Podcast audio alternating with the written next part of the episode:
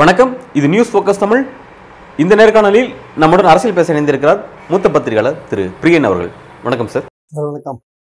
நாளுக்கு நாள் ஆளுநர் விவகாரம் ரொம்ப சீரியஸ் ஆகிட்டே வந்துட்டு இருக்கு அந்த விஷயத்தை நம்ம பார்த்துட்டு இருக்கோம் இன்றைக்கு விசாரணைக்கு வந்திருக்கக்கூடிய ஆளுநர் விவகாரம் அப்படிங்கிறது நீதிமன்றம் ரொம்ப காட்டமான தங்களோட பதிலை தெரிவிச்சிருக்காங்க. குறிப்பாக தலைமை நீதிபதி சந்திரசூட் தெரிவிச்சிருக்காரு.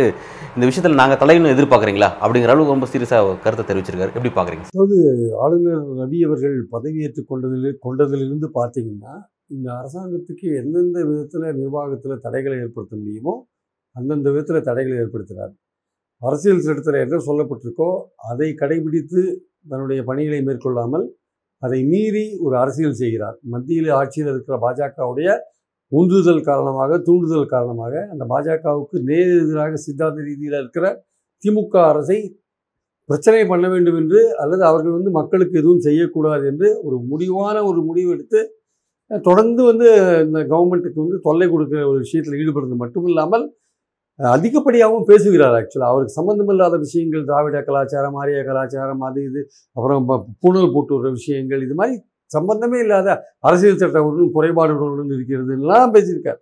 இந்த மாதிரி அவர் வந்து தன்னுடைய பணிகளை மட்டும் ஒழுங்காக செய்யாமல் தேவைக்கு அதிகமாக பேசுவதன் மூலமாக ஒரு சர்ச்சைக்குரிய ஒரு ஆளுநராக உருமாறி இருக்கிறார் என்பது என் கருத்து. அதுக்கு காரணம் முழுக்க முழுக்க அவரை வந்து அப்பாயின்ட் பண்ண மோடியும் அமித்ஷாவும் தான் அதற்கு காரணம். வேறு யாரும் காரணம் இல்லை. அவர்களுக்கு நோக்கம் என்னன்னா திமுக அரசை ஏதாவது டிஸ்டர்ப் பண்ணுங்க. அதை இவர் கரெக்டாக பண்ணுறாருன்றதுனால இவர் அலோவ் பண்ணுறாங்க இவர் என்ன பண்ணுறாரு போகிற போக்கில் சட்டத்தை ஏறி மிதிச்சிட்டு போகிறாரு சுப்ரீம் கோர்ட்டோட இன்ஸ்ட்ரக்ஷனை கண்டுக்க மாட்டேங்கிறாரு என்ன யாரும் எதுவும் செய்ய முடியாதுன்ற மனப்பான்மையில் ஒரு தேர்ந்தெடுக்கப்பட்ட அரசாங்கத்தை உதாசீனப்படுத்துகிறார் அலட்சியப்படுத்துகிறார் கண்டுகொள்ளாமல் இருக்கிறார் தடைகளை போடுகிறார் இதெல்லாம் பண்ணிட்டு இருக்காரு.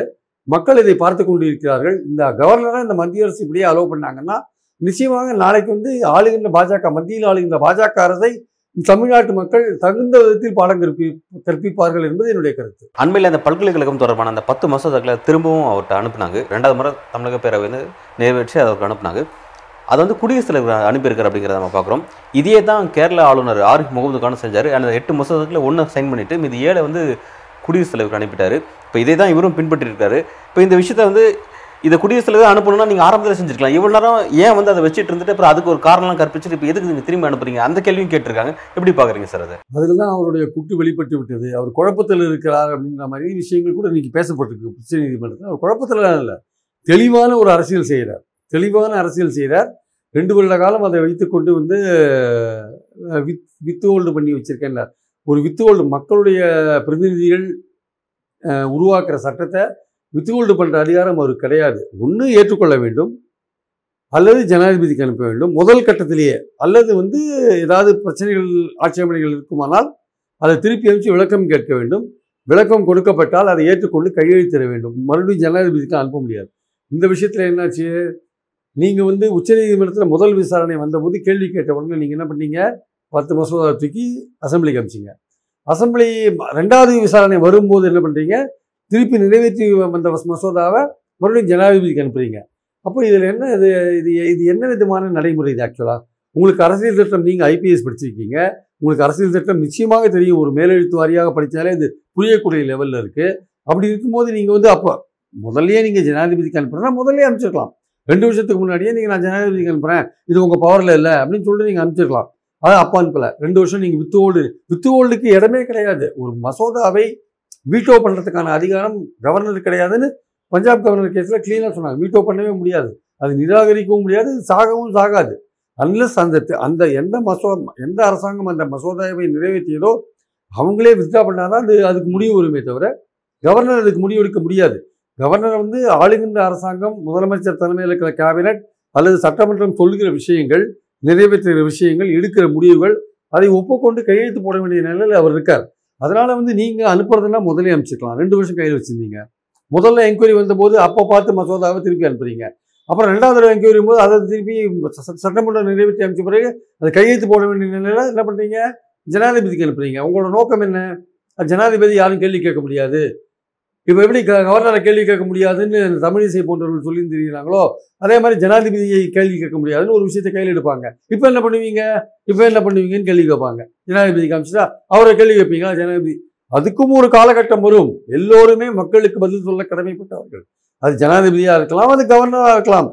தேர்ந்தெடுக்கப்பட்ட மக்கள் ஒரு விஷயத்தை நிறைவேற்றுறாங்க. இதுவே பார்லிமெண்ட்டில் ஒரு தீர்மானம் நிறைவேற்றப்பட்டு அது வந்து ஜனாதிபதிக்கு அனுப்பப்பட்டு ஜனாதிபதி வித்து எழுதுன்னு வச்சு கையில் வச்சுருந்தாருன்னா பிரதமர் மோடி சும்மா இருப்பாரா? சும்மா இருக்க மாட்டார். அதே மாதிரி அப்போ இங்கே தேர்ந்தெடுக்கப்பட்ட சட்டசபை இருக்குது அவர்கள் ஒரு சட்ட தீர்மானத்தை நிறைவேற்றுறாங்க. இல்லை அரசாங்கம் ஒரு முடிவு எடுக்குது. அதுக்கு ஒப்புதல் கொடுக்கறதுக்கு அரசியல் சாசனத்தில் வழிகள் இருக்குது மூன்று விதமான வழிகள் தான் உங்களுக்கு இருக்குன்றதை தெளிவாக சொட்ட உச்சநீதிமன்றம் உங்களுக்கு சொல்லுது. சட்டமேற்ற விஷயங்களில் மத்திய அரசுக்கும் மாநில அரசுக்கும் சம பங்கு இருக்குன்னு அம்பேத்கர் சொல்லியிருக்காரு. யாரும் யாருக்கும் சபார்டினேட் கிடையாது. எனக்கு கீழே நீ உனக்கு கீழே நான் கிடையாது. ஓ இதில் நீ சட்டமே ஏற்றுற நான் ஏன் இதில் சட்டம் ஏற்றுறேன்? ரெண்டு பேரும் சட்டமே ஏற்றுறதுல சம பங்குதாரர்கள். அப்படி இருக்கும்போது நீ எப்படி இந்த சட்டசபையை உதாசீனப்படுத்த முடியும் நீங்கள் எப்படி உதாசீனப்படுத்த முடியும்? நீ உதாசீனப்படுத்த முடியவே முடியாது. ஆனால் நீங்கள் செய்வது அரசியல். நீங்கள் ஏன்னா உங்களுடைய சான்சலர் நீங்கள் பல்கலைக்கழகத்துக்கு சான்சலராக இருக்கீங்க. உங்கள் அதிகாரத்தை பறிக்கிற மாதிரியான சில விஷயங்கள் அதில் இருக்குது விசியை நீங்கள் அப்பாயின் பண்ண முடியாது. கவர்மெண்ட் கவர்மெண்ட் தான் அப்பாயின் பண்ண முடியும் போன்ற விஷயங்கள் இருக்குது ஒரு மசோதாவில் வந்து முதல்வரை சான்சலராக போடுற விஷயங்கள் இருக்குது அதெல்லாம் உங்களோட அதிகாரத்தை பறிக்கிற விஷயங்கள்லாம் இருக்கிறதுனால நீங்கள் அதை வந்து ஊற போட்டீங்க. ஊற போட்ட உடனே உச்சநீதிமன்றம் குட்டு வச்ச உடனே சட்டசபைக்கு அமிச்சிங்க திருப்பி அமிச்ச உடனே மறுபடியும் உச்சநீதிமன்றம் குட்டு வைக்க போகுதுன்னு திருப்பி ஜனாதிபதிக்கு காமிச்சு என் கையை கழுவிட்டு எங்கிட்ட ஒன்றுமே இல்லைன்னு காமிக்கிறதுக்காக நீங்கள் இந்த நடவடிக்கைகளை எடுக்கிறீங்க. ஆனால் இது அப்பட்டமாக நீங்கள் செய்கிற ஒரு டிலேயிங் டாக்டிக்ஸ் மட்டுமல்ல இது வந்து உங்களுடைய உள்நோக்கத்தை பிரதிபலிக்கிறது. தாமதப்படுத்துகிற உள்நோக்கத்தையும் அரசியல் மத்திய அரசா மத்திய அரசை ஆளுகின்ற பாஜக என்கிற கட்சியின் அந்த நோக்கத்தையும் பிரதிபலிக்கிற அளவுக்கு தான் உங்கள் நடவடிக்கைகள் இருக்கிறது நம்ம பார்க்குறோம். நீங்கள் மக்களால் தேர்ந்தெடுக்கப்பட்ட படாதவர்கள் என்பதை மறந்து விடாதீர்கள். நீங்கள் நெருப்புடன் விளையாடுகிறீர்கள். நீங்கள் டைட்டுலர் ஹெட்டு தான் நீங்கள் டைட்டுலர் ஹெட்டுனா ஒரு அலங்கார பொம்மை மாதிரி ஆர்னமெண்டல் ஹெட்டாக தான் நீங்கள் இருக்கீங்க நீங்கள் இதெல்லாம் சுப்ரீம் கோர்ட்டோட வார்த்தைகள். அவங்க சுப்ரீம் கோர்ட் ஏற்கனவே பஞ்சாப் கவர்மெண்ட் கேஸில் தெளிவாக சொல்லிட்டாங்க. அதை தான் கேரளா கவர்னருக்கும் படிக்க சொன்னாங்க. அதை தான் தமிழ்நாடு கவர்னருக்கும் படிக்க சொல்கிறாங்க அதுதான் இன்னைக்கும் சொல்லியிருக்காங்க. நீங்க இப்போ வந்து ஜனாதிபதி நீங்க டைட்டில் எட்டு தான் சொல்லிட்டு அழுத்தமா குறிப்பிடுறீங்க. பட் அட்டர்னி ஜெனரல் என்ன குறிப்பிடுறாருன்னா அவர் வந்து டெக்னிக்கல் சூப்பர்வைசர் கிடையாது. அவருக்கும் சில அதிகாரங்கள் இருக்கு. அந்த அதிகாரத்தை உட்பட்டு தான் அவர் செயல்படுறாரு அப்படின்ற ஒரு வார்த்தை அவருக்கு இருக்கிற அதிகாரங்கள் இந்த ஏரியாவில் கிடையாது. அவருக்கு வந்து அதிகாரங்கள் எங்கே இருக்குன்னா ஒரு எலெக்ஷன் நடந்த பிறகு ஒரு சீஃப் மினிஸ்டர் தேர்ந்தெடுக்கும் போது யார் மெஜாரிட்டி பெற்றிருக்காங்களோ அவங்கள தேர்ந்தெடுக்கணும். இல்லை வந்து சிங்கிள் லார்ஜஸ்ட் பார்ட்டியை கூப்பிடணும். அதில் டிஸ்கிரிப்ஷன் அவர் யூஸ் பண்ணலாம். அதில் தான் அவருக்கு அதிகாரம் இருக்கே தவிர வேற எந்த விஷயத்தையும் அதிகாரம் கிடையாது. அவருடைய டிஸ்கிரிப்ஷன் இந்த இரநூறுலலாம் வரல ஆக்சுவலாக இரநூறுலாம் கிளியர் கட்டாக தான் இருக்குது ரெண்டாவது வந்து இன்னைக்கு அந்த திமுக வழக்கறிஞர் அரசாங்க திமுக வழக்கறிஞர் அல்லது தமிழக அரசின் வழக்கறிஞர் வில்சன் சொன்ன மாதிரி ரெண்டாவது தடவை வந்து சட்டமன்றம் திருப்பி அனுப்பிச்ச பிறகு நீங்க வந்து அதை ஜனாதிபதிக்கு அனுப்ப முடியாது. அதை முதல் தடவை வந்து ஜனாதிபதிக்கு அனுப்பிச்சிருந்தா முடியும். அதை நீதிபதி கேட்டுட்டாங்க. ஆமா. அப்பனா சட்டத்தை விதியை மீறி இருக்கே நீங்க அப்படின்னு மீறி இருக்கார். சட்டத்தை மீறி இருக்கார். அப்போ ஐபிஎஸ் படித்த ஆளுநர் அவர்களுக்கு அரசியல் சட்டம் தெரியாதா? தெரியும். வேணும்னு பண்ணுறாங்க வேணும்னு தான் பண்ணுறாங்க இதெல்லாம் தெரியாதெல்லாம் கிடையாது. இது வேண்டும் என்றே பண்ணிக்கிற ஒரு விஷயமா நான் பார்க்குறேன் இது அரசியல் தான். முழுக்க முழுக்க அரசியல். உச்சநீதிமன்றத்துக்கும் தெரியும் இந்த அரசியல். ஏன் எதிர்க்கட்சி ஆளுற மாநிலங்களில் மட்டுமே இந்த கட்சிகள் நம்மக்கிட்ட வராங்கன்றது அவங்களுக்கு தெரியாதானே? எல்லாமே பார்த்து தானே இருக்காங்க? தெரியும். எதிர்க்கட்சி ஆளுற மாநிலங்களில் கவர்னர்கள் மூலமாக ஆட்சிக்கு நிர்வாகத்துக்கு தொந்தரவுகள் கொடுக்குறாங்கன்னு அவங்களுக்கு தெரிஞ்ச விஷயம். ஆனால் செய்வது வந்து ஆளுநர். பின்னாடி வந்து தூண்டி விடுவர்கள் பலர் இருக்காங்க. ஆளுங்கட்சியில் ஆளுங்கட்சியில மத்திய ஆளுங்கட்சியில. ஆனால் செய்வது ஆளுநராக இருப்பதால் அவர் அரசியல் சட்ட பதவியை வகிப்பதால் அவர் மேல கண்டனத்தை தெரிவிப்பதற்கு சுப்ரீம் கோர்ட் கொஞ்சம் தயங்குறாங்க. அது வந்து ஒரு கட்டம் வரையும் தான் பார்ப்பாங்க. அதுக்கப்புறம் முடிவெடுப்பாங்க அவங்க ஆக்சுவலாக இன்றைக்கு நடந்த அந்த சூடான விவாதத்தில் தலைமை நீதிபதி குறிப்பிட்டிருக்காங்க. நீங்க சட்டத்தை வந்து முடக்கவோ அல்லது செயலிழக்கவோ செய்ய முடியாது அப்படின்னு குறிப்பிட்டிருக்காங்க. செயலிழக்கிறது அப்படிங்கிறது ரொம்ப முக்கியமான சப்ஜெக்ட் சீரியஸான விஷயம். சட்டத்தையே செயலிழக்க செய்கிறது அப்படின்னா அது வந்து ஒரு மாநிலத்தை எந்த விதமான எக்ஸ்ட்ரீம் கொண்டு போகும் அப்படின்ற ஒரு கேள்வி இருக்குது இதே ஒரு சாதாரண நபர்கள் செஞ்சாங்கன்னா நீதிமன்றம் எப்படி டீல் பண்ணும் அப்படிங்கிறத பார்க்க வேண்டியிருக்கு. ஒரு கான்ஸ்டியூஷன் ஹெட்டாக இருந்துட்டு இப்படி ஒருத்தர் செய்கிறாரு அப்படிங்கும் போது இந்த விஷயத்த நீதிமன்றம் அவர் அணுகிறதுக்கே ரொம்ப தயக்கப்பட்டு அணுகிறாங்களா? எப்படி பார்க்க வேண்டியது இருக்குது சார் அதாவது செயலிழக்கிறதுனா வந்து இனாக்டிவாக செய்கிறது அதை வந்து இனாக்டிவாக செய்கிறது இருக்குல்ல. அதுக்கான சான்ஸே இல்லைங்க. அதை வந்து நிராகரிக்கவும் முடியாது இனாக்டிவாக செய்யவும் முடியாது. எப்படி செய்ய முடியும்? ஒரு ஒரு மக்களுடைய பிரதிநிதிகள் தேர்ந்தெடுக்கிற இலை- நிறைவேற்றுகிற ஒரு சட்டம். அது வந்து அரசாங்கத்தில் பலவிதமான ஒரு தயாரிப்புகள்லாம் அந்த ஒரு சட்டம் அசம்பிளிக்கு வருதுன்னா அதை வந்து உருவாக்குறவங்க யாருன்னு பார்த்தீங்கன்னா லா டிபார்ட்மெண்ட்டில் உருவாக்குறாங்க.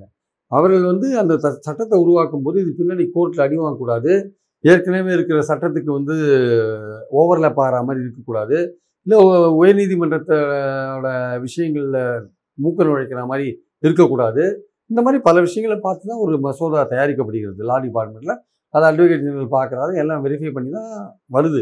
அது பலவித விவாதங்களுக்கு உட்படுத்தப்பட்டு சில போது விவாதங்கள் இல்லாத கூட இருக்கலாம். விவாதங்களுக்கு உட்படுத்தப்பட்டு அதுக்கப்புறம் நிறைவேற்றப்படுகிறது. அப்படி வர சட்டத்தை நீங்கள் தனியாக ராஜ்பூரில் உட்காந்துட்டு நீங்கள் வந்து பார்ட் ஆஃப் தி லெஜிஸ்லேச்சர் சட்டமன்றத்தின் ஒரு பகுதியாக நீங்கள் இருக்கிறீர்கள். அந்த சட்டமன்றம் நிறைவேற்றுறதுன்றது நீங்கள் ஒத்துக்கிற ஒரு விஷயமா இருந்தால் அது கணக்கு ஆக்சுவலாக அந்த ஒரு நீங்கள் அரசாங்கத்தின் ஒரு பங்காக இருக்கீங்க. ஒரு பார்ட்டாக இருக்கீங்க. அப்போ அந்த முடிவுகள் வந்து உங்களுக்கு உங்களுக்கு சார்பாக தான் அவங்க எடுக்கிறாங்க. ஏன்னா அவங்க மக்களால் தேர்ந்தெடுக்கப்பட்டவங்க அவங்க அதுக்காக நியமிக்க இருக்கிறவங்க ஆக்சுவலாக நீங்கள் மக்களால் தேர்ந்தெடுக்கப்படாதவர். ஸோ அப்படி இருக்கும்போது இவங்களுக்கு கான்ஸ்டியூஷன் ஹெட்டாக இருக்கிறவர் அந்த மக்களால் தேர்ந்தெடுக்கப்பட்ட அரசாங்கத்துக்கு உதவி செய்கிற அளவில் தான் அவர் இருக்கணுமே தவிர உபதிரவம் கொடுக்குற அளவுக்கு அவர் இருக்கக்கூடாது. ஆனால் இன்றைக்கி எதிர்க்கட்சிகளாளர் எல்லா மாநிலங்கள்லையுமே இது இந்த விஷயங்களை வந்து கை கையில் எடுக்கிறாங்க. இதுக்கு ஒரு முடிவு வரணும்னா மத்தியில் இருக்கிற இது உடனே கே பாஜக ஆட்கள் சொல்லுவாங்க ஏன் காங்கிரஸ் ஆட்சி காலத்தில் பண்ணலையா? நம்ம எப்போ பண்ணாலும் தப்பு தான் சொல்கிறோம் அன்றைக்கி மோடி கூட கவர்னர் எதிர்த்தாரு. அது எல்லாம் எல்லாருமே எதிர்த்தாங்க. மோ கவர்னர் சில விஷயங்களை எக்ஸஸ் ஆகும்போது எதுக்கு தான் செய்வாங்க. யா- எந்த கவர்மெண்ட்டாக இருந்தானே காங்கிரஸாக இருந்தானே பிஜேபியாக இருந்தானே உங்கள் எல்லைக்குள்ளே நீங்கள் வேலை செய்யணும் ஆக்சுவலாக அரசியல் சட்டப்படி நீங்கள் வேலை செய்யணும். அது வேலை செய்ய மாட்டேன் நான் வந்து வேணும்னு இருக்கிற கவர்மெண்ட்டுக்கு தொந்தரவு கொடுப்பேன் அப்படின்னா உச்சநீதிமன்றம் இவ்வளவு சொல்லியும் நீங்கள் வந்து அந்த மசோதாவை வந்து நீங்கள் ரெண்டாவது தடவை விசாரணைக்கு வருதுன்னு அவசர அவசரமாக நீங்கள் அந்த சட்டத்துக்கே உட்படாத ஒரு விஷயத்தை நீங்கள் செய்கிறீங்கன்னா ஜனாதிபதிக்கு அனுப்புகிற விஷயத்தை முதல் தடவை செய்ய வேண்டியதை நீங்கள் சுப்ரீம் கோர்ட்டுக்கு வரும்போது ரெண்டாவது தடவை திருப்பி அமைச்சதை நிறைவேற்றி திருப்பி அமைச்சதை அப்ரூவ் பண்ண வேண்டிய விஷயத்தை நீங்கள் ஜனாதிபதிக்கு அனுப்புறீங்கன்னா உங்கள் உள்நோக்கம் என்ன? இது ரொம்ப தெளிவாக தெரியுது. அரசியல் பண்ணுறீங்க நீங்கன்னு தெரியுது. ஓகே அரசியல் பண்ற இந்த அரசியல் பண்ணுறது உச்சநீதிமன்றத்துக்கு தெரியும். தெரியும் ஓகே. ஆனால் அவர்கள் அது வெளிப்படை வெளிப்படையே பேச முடியாது. வெளிப்படையாக அவங்க ஏன்னா அவங்க ஒரு கண்ணியம் காக்குறாங்க. கவர்னர் போஸ்ட்ன்றது ஒரு கண்ணியமான போஸ்ட். அந்த நம்ம அரசியல் சட்டத்தை ஏற்றினவங்க அந்த காலத்தில் பெரிய பெரிய ஆட்கள் எல்லாருமே நல்லா படித்தவங்க எல்லாருமே. அவங்களாம் எதிர்காலத்தில் ஒரு கண்ணியமான மனிதர் வருவார். ஸ்டேட் கவர்மெண்ட் ஒழுங்காக நடக்கிறதுக்கான உதவியை ஆளுநர் செய்வார். எது ரைட்டோ எது தவறோ அதை வந்து சீஃப் மினிஸ்டர் கூப்பிட்டு கன்சல்ட் பண்ணி சொல்லுவார். இந்த மாதிரி வழிகாட்டுற லெவலில் இருப்பார் அப்படின்னு நினச்சாங்க. இந்த மாதிரி அரசியல் ரீதியாக வந்து இந்த மாதிரியான ஒரு விஷயங்களுக்கு ஆளுநர் பயன்படுத்தப்படுவார் அப்படின்றத அவங்க எதிர்பார்க்கல. என்ன செய்யறது? இப்போது காலம் அந்த மாதிரி போகிறதுனால உச்சநீதிமன்றம் சில வழிகாட்டுதல்களை கொடுக்க வேண்டிய கட்டாயத்தில் இருக்குது அதை கண்டிப்பாக இந்த ஆளுநருக்கோ இந்த ஆளுநருக்கு மட்டும் இல்லை. அது ஆரி முகமது கானா இருந்தாலும் சரி அல்லது தெ- தெலுங்கானா தமிழிசையா இருந்தாலும் சரி அல்லது பஞ்சாப் கவர்னர் பண்ணுவாரு பன்வாரிலால் போகித்தா இருந்தாலும் சரி இவங்களுக்கெல்லாம் கொடுக்க வேண்டிய கட்டாயம் இருக்கு. இவங்கெல்லாம் என்ன நினைக்கிறாங்க? நம்ம மாநில அரசு எதிர்த்து நம்ம மாதிரிலாம் பண்ணிட்டே இருந்தா மோடி ரொம்ப சந்தோஷப்படுவார். எப்படி வெஸ்ட் பெங்காலில் தன்கருக்கு வைஸ் பிரசிடென்ட் கொடுத்தாரோ அந்த மாதிரி நமக்கு ஒரு போஸ்ட் கொடுப்பாரு. நம்மளை எலெக்ஷனில் நிற்க வைப்பாரு அப்படின்னு நினைக்கிறாங்க. ஆனால் அவங்கெல்லாம் இந்த இவங்கெல்லாம் இதை பண்ண பண்ண பாஜகவுடைய பாப்புலாரிட்டி இறங்கிட்டே இருக்கும். தேர்ந்தெடுக்கப்பட்ட ஒரு மக்கள் அரசை இவங்க தடுக்கிறாங்கன்ற ஒரு எண்ணம் மக்களிடையே பதிவு பதியும் ஆழமாக பதியும். தமிழ்நாட்டுல வந்து பாஜக நம்ம ஆட்சியை பிடிக்கணும் அப்படின்னு சொல்லி பல வகையில முயற்சி பண்றாங்க. அப்படி இருக்கும்போது இது போன்ற செயல்பாடுகள் மூலமா ஆளுநர் போன்ற செயல்பாடுகள் மூலமா மக்கள்கிட்ட ஒரு வெறுப்புணர்வை சந்திக்கும் பொழுது அவங்க கடைசி வரை தமிழ்நாடுங்கிற அவங்களுக்கு பெரிய கனவாவே தானே இருக்கும். ஏன் இதை புரிஞ்சுக்க மாட்டேங்கிறாங்க? ஆ இது வந்து அதாவது அவங்க என்ன நினைக்கிறாங்க? இப்போ உதாரணமாக வைஸ் சான்சலர் போஸ்ட்டே வச்சுக்கோங்களேன் உடனே ஒரு காரணம் சொல்லுவாங்க. இந்த கவர்னர் வந்த அப்புறம் தான் வைஸ் சான்சலர் போஸ்ட்லாம் அப்படியே நியாயமான ஆட்கள் நியமிக்கிறாங்க. ஊழல்லாம் குறைக்கப்பட்டது முந்தியெல்லாம் பணம் விளையாடியது. சரி முந்தியெல்லாம் பணம் விளையாடியது அப்போ அப்போ இருந்த ஆளுநர்களும் பணம் அது சம்மந்தப்பட்டிருக்காங்களா? முந்தியெல்லாம் பணம் விளையாடியதுன்னா அந்த கவர்மெண்ட்டோட ஆளுநர் தானே கைது போட்டாரு? அப்போ அவர் சம்மந்தப்பட்டிருக்காரா?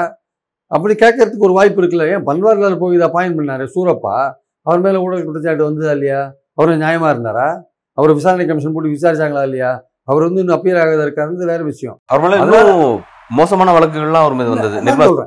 அதனால வந்து அதனால் வந்து நீங்கள் வந்து ஏதோ கவர்னர் போட்டால் அது நியாயமாக இருக்கும்னு அந்த கவர்மெண்ட் போட்டால் தப்பு பண்ணால் அவங்க விஜிலன்ஸில் மாட்டிக்கிறான் சிபிஐ இருக்கும் என்ஃபோர்ஸ்மெண்ட் இருக்கான் யாரோ ஒருத்தன் பிடிக்கிறான் மாட்டிக்கிறான். அதுக்கு நீங்கள் ஏன் கவலைப்படுறீங்க? அதுக்கு ஒரு முறை இருக்குல்ல விசிஏ இப்போ இந்த இந்த மசோதா ஒம்பது மசோதா என்ன சார்? எக்ஸப்ட் சித்தாவில் வந்து மட்டும்தான் சான்சலரை மாற்றிருக்காங்க மற்றதெல்லாம் என்ன பண்ணியிருக்காங்க க விசியை நியமிக்கிற அதிகாரமும் எடுக்கிற அதிகாரமும் கவர்னர்ன்றதுக்கு பதிலாக கவர்மெண்ட்னு மாற்றிருக்காங்க அதுதான் இப்போ அவருக்கு பிரச்சனை ஆயிடுச்சு. ஏன்னா இனிமேல் நம்மளை யாரும் மதிக்க மாட்டாங்கன்னு அவர் நினைக்கிறார். கவர்மெண்ட் என்ன நினைக்குது? நம்ம மக்களால் தேர்ந்தெடுக்கப்பட்டோம். அந்த பல்கலைக்கழகம் உருவாக்கினதே நம்ம தான் ஸ்டேட் கவர்மெண்ட் உருவாக்கினோம். அந்த ஆக்டை உருவாக்கினதே நம்ம தான். நமக்கு திருத்த திருத்தத்துக்கு உரிமை உண்டுன்னு அவங்க நினைக்கிறாங்க ஆக்சுவலாக அப்போ மக்களுடைய எண்ணத்தை அவங்க நிறைவேற்றுறாங்க. அவங்க எம்எல்ஏஸ் நிறைவேற்றுறாங்க. நீங்கள் அதை புரிஞ்சுக்காம நீங்கள் வந்து இந்த சட்டத்தை வந்து நீங்கள் பிரேக் போட்டு நிறுத்தினீங்கன்னா இல்லை இந்த மாதிரி ஒரு குழப்படி வேலைகள்லாம் செஞ்சு இது மாதிரி நீங்கள் நிறுத்து போக வைக்கிறதுக்கு ட்ரை பண்ணிங்கன்னா இதை வந்து நிச்சயமாக மக்கள்கிட்ட கொண்டு போனால் நிச்சயமாக மக்கள் வந்து பாஜக தான் விமர்சனம் பண்ணுவாங்க. அதுக்கு தான் கெட்ட பேர் வரும். அது மோடியை தான் விமர்சனம் பண்ணுவாங்க. அஜய் அமித்ஷாவை தான் விமர்சனம் பண்ணுவாங்க. அவங்க சொல்லி தான் இவர் செய்கிறாரு இல்லாட்டி செய்வாருன்னு தான் கேட்பாங்க ஆக்சுவலாக இப்போ இந்த விஷயத்துல தலைமை நீதி பாஜகவுடைய செல்வாக்கு குறையும் இதனால. இப்ப இந்த விஷயத்துல தலைமை நீதிபதி குறிப்பிட்டிருக்கிறது அப்படிங்கிறது இதுல நாங்க தலையிடணுமா அப்படிங்கறத நீங்க எதிர்பார்க்கறீங்களா அப்படின்ற ஒரு கேள்வி கேட்டிருக்காங்க.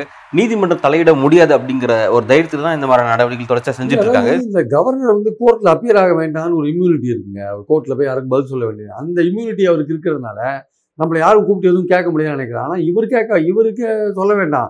இவருக்கு பதிலாக சென்ட்ரல் கவர்மெண்ட் பதில் சொல்லி ஆனோம் அட்டர்னி ஜெனரல் ஒவ்வொரு முறை ஏறி பதில் சொல்லிட்டு தான் இருக்கு. கவர்மெண்ட் பதில் சொல்லி ஆனோம் சென்ட்ரல் உள்துறைக்கு தான் நோட்டீஸ் கொடுக்குறாங்க. அவங்க பதில் சொல்லி ஆனோம் அவங்க அவங்க ஆளுநருக்கு அவங்க நேரடியாக நோட்டீஸ் கொடுக்காட்டி கூட உள்துறையை கண்டிப்பாங்க. இந்த மாதிரி உங்க ஆளுநர் பண்றாரு அவரை சரி பண்ணுங்க.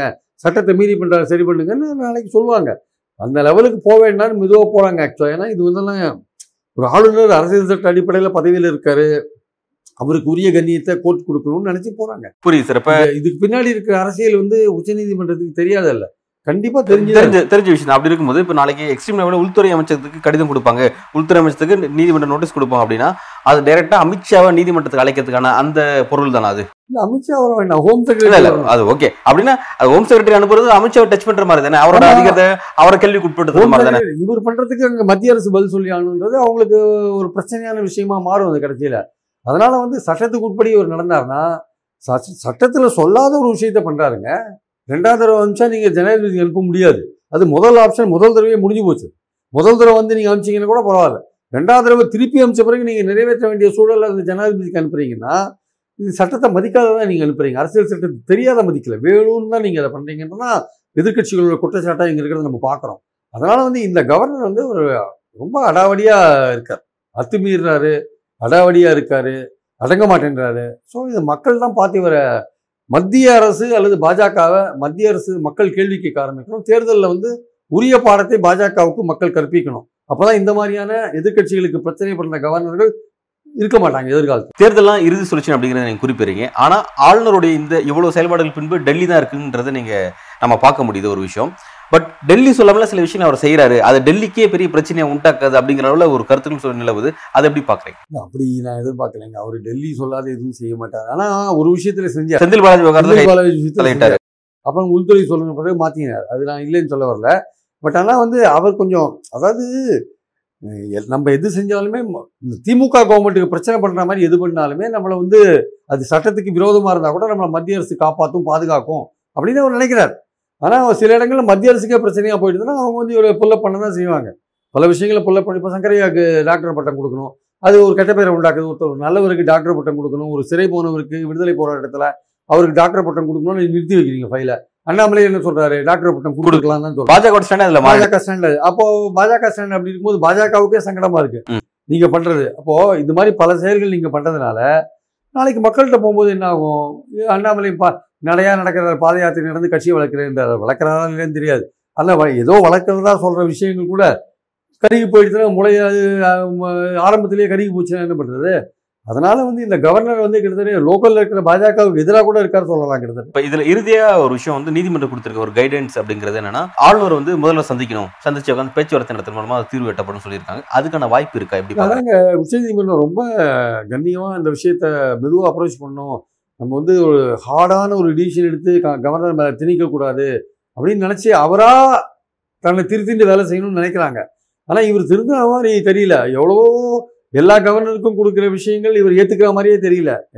உங்களுக்கு வீட்டோ பண்ணுறதுக்கான அதிகாரமே கிடையாதுன்னு போன தடவை சொன்னாங்க. ஒரு நிராகரிக்கிறதுக்கு வீட்டோ பண்ணுறதுக்கு அதிகாரமே கிடையாதுன்னு. அதெல்லாம் இவர் எடுத்துக்கிற மாதிரியே தெரியல. ஏதோ இவருக்குன்னு தனியாக அதிகாரம் அரசியல் சட்டத்தை கொடுத்த மாதிரி இவர் நடந்துட்டு இருக்கார் ஆக்சுவலாக அதனால் அர மெதுவாக தான் அவங்க போகிறாங்க சுப்ரீம் கோர்ட் வந்து மெதுவாக தான் போகிறாங்க அந்த உத்தவ் தாக்கரே சபாநாயகர் விஷயத்தில் கூட ரொம்ப லாங் ரோப் கொடுத்தாங்க ஸ்பீக்கருக்கு அதுக்கப்புறம் தான் ஒரு டைமை ஃபிக்ஸ் பண்ணாங்க. அதனால் சந்திரசூட் வந்து ஒரு நம்பிக்கை மிகுந்த ஒரு நீதிபதியாக இருக்கார். இன்னைக்கு இந்தியாவில் ஒரு ஜனநாயகத்தோட அந்த விழுமியங்களை காப்பாத்துறதுக்கு ஓரளவுக்கு நம்பிக்கையோட நமக்கு தெரிகிறவர் சந்திரசூடு மட்டும்தாங்க. இவருக்கு அப்போ இவர் இப்போ இருக்கிறது வந்து நிச்சயமாக பல அடிப்படை உரிமைகள் பறிக்கப்படும் போதோ அல்லது வேறு பல ஜனநாயக மாண்புகள் மீறப்படும் போதோ நிச்சயமாக இந்த சந்திரசூடு அவர்கள் வந்து அவர்கிட்ட ஒரு விடிவு காலம் கிடைக்கும் அப்படின்ற ஒரு நம்பிக்கை வந்து கண்டிப்பா இருக்கு. அவர் ஆனந்த் ஒரு நம்ம ஆனந்த நடராஜன் ஆனந்த வெங்கடேஷ். ஆனந்த வெங்கடேஷ் பத்தி சொல்லும்போது கடவுளாக பார்த்து இந்த மாதிரி ஜட்ஜெல்லாம் மெட்ராஸ் கொடுத்துருக்காரு அப்படின்னு சொன்னார். நான் என்ன நினைக்கிறேன்னா கடவுளாக பார்த்து சந்திரசூட் மாதிரி தலைமை நீதிபதி இந்தியா கொடுத்துருக்காங்க நான் நினைக்கிறேன். ஸோ அவருடைய காலகட்டம் இன்னும் ஒரு வருஷம் ஒன்றரை வருஷம் கூட இருக்கலாம். ஆனால் இந்த காலகட்டம் வந்து முக்கியமான காலகட்டம். இதில் வந்து அடிப்படையான பல விஷயங்களுக்கு நம்ம தீர்வு காண வேண்டிய அவசியம் இருக்குது அதில் ஒன்று இந்த கவர்னர்கள் இந்த மாதிரி அடாவடி பண்ணுறாங்கல்ல இதுக்கு ஒரு முடிவு கட்ட வேண்டிய அவசியம் இருக்குது அதை வந்து சந்திரசூட் காலத்தில் அவர் செய்வார் என்ற நம்பிக்கை எனக்கு இருக்கிறது. ஏன்னா அவர் ஜனநாயக மாண்புகளை காப்பாற்றுவதில் மிகவும் முனைப்பாக இருக்கிறார் என்று நான் கருதுகிறேன்.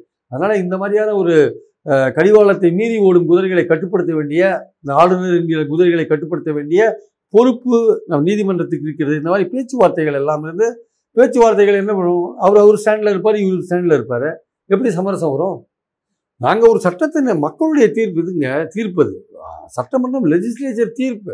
அதில் பேச வேண்டியது என்ன இருக்குது ஃபர்தராக என்ன பேசுகிறோமோ அதெல்லாம் அங்கேயே பேசியிருப்பாங்க. உங்ககிட்ட வந்து என்ன பேச உங்கள் உங்களுடைய அதிகாரம் பாதிக்கப்பட்டதுன்னா அது மக்கள் எடுத்த முடிவாக தான் நம்ம பார்க்கணுமே தவிர அது உங்களுக்கு வந்து இழப்பில்லை நீங்கள் இங்கே இருப்பீங்க நாளைக்கு நீங்கள் வேற ஒரு ஸ்டேட்டுக்கு போவீங்க இல்லை அரசியலில் இருக்கவே மாட்டீங்க நீங்கள் சொந்த மாநிலத்தில் போய் செட்டில் ஆகிடுவீங்க நீங்கள் ஆனால் இந்த இங்கே இருக்கிற ஆட்சியில் இருக்கவங்க அப்படி இல்லை. நாளைக்கு போய் ஓட்டு கேட்பாங்க. அவங்களுக்கு தான் பொறுப்பு ஜாஸ்தியாக இருக்குது அதனால் உங்களுக்கு அந்த பொறுப்புகள் கிடையாது. நீங்கள் கோர்ட்டுக்கும் போக வேண்டியதில்லை மக்களையும் பார்க்க வேண்டியதில்லை. அப்புறம் உங்களுக்கு என்ன அதிகாரம் வேண்டியிருக்கு ஆக்சுவலாக நீங்கள் அதனால் வந்து அதை உங்களுடைய சுப்ரீம் கோர்ட் இவ்வளவு தூரம் சொன்ன பிறகும் நீங்கள் வந்து இந்த மாதிரி மசோதாக்களை நீங்கள் க ஜனாதிபதிக்கு அனுப்பிச்ச விஷயம் வந்து நிச்சயமாக அது வந்து தவறான ஒரு அணுகுமுறை என்பது சுப்ரீம் கோர்ட்டே நீங்கள் சொல்லியிருக்காங்க நீங்கள் ஏன் அமிச்சிங்கன்னு கேட்டிருக்காங்க. அதனால் வந்து இந்த ஆளுநர் வந்து இந்த யதார்த்த நிலைமைகளை புரிந்து கொண்டு தேர்ந்தெடுக்கப்பட்ட ஒரு மாநில அரசை வந்து இந்த மாதிரியான ஒரு அந்த தடைகளை தடைக்கற்களை போடுவது என்பது நிச்சயமாக மக்கள் ஜனநாயகத்துக்கு விரோதமான ஒரு விஷயம் என்பது என்னுடைய கருத்து. ஆளுநர் விஷயம் வரக்கூடிய காலகட்டத்தில் எப்படி நகருங்கிறத நம்ம பொறுத்திருந்து பார்ப்போம் சார். பல்வேறு கேள்விகள் ரொம்ப ஆழமான உங்களோட கருத்துல வழங்கியிருக்கீங்க. மிக்க நன்றி.